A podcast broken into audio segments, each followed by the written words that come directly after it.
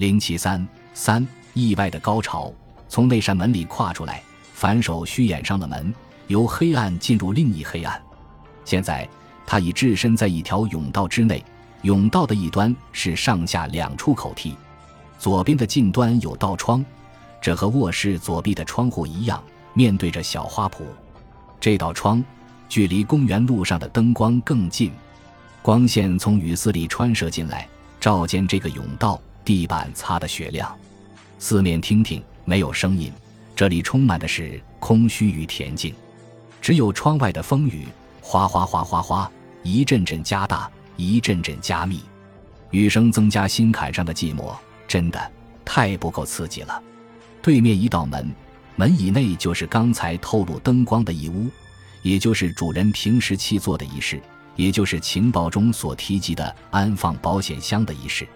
现在不用太客气，只需请进去就行。这一次是由外入内，单旋门球当然不行，他必须弄开那具弹簧锁。他的开锁手法绝不低劣于一个锁匠。转眼间，他已低吹口哨，推门而入。奇怪，这间屋子比别处更黑。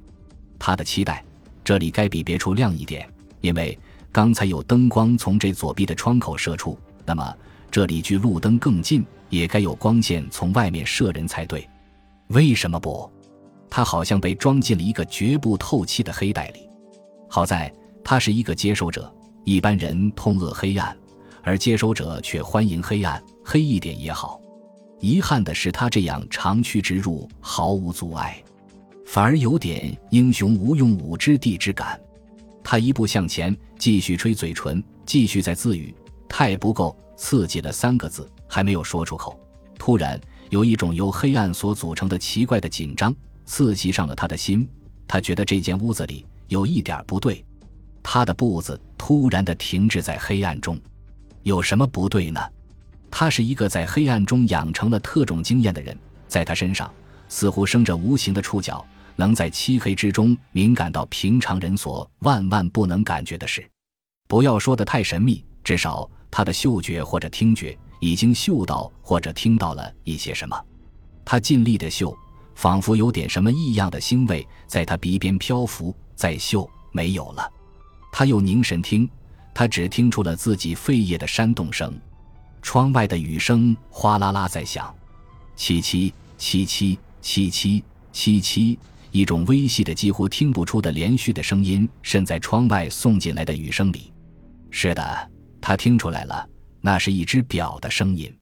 表是应该附属在人体上的东西。奇怪呀，有什么人睡在这里吗？这里并不是间卧室呀。有人坐在这里吗？似乎绝不会有人竟有胃口默坐在这样黑暗的所在。那么，有人把一只表遗忘在这里了吗？不知为什么，在这一个瞬间，他几乎预备旋转身子，立刻向后转。这不是胆怯。这是他的经验在指挥他，但是他终于掏出了他的手电筒。本集播放完毕，感谢您的收听，喜欢请订阅加关注，主页有更多精彩内容。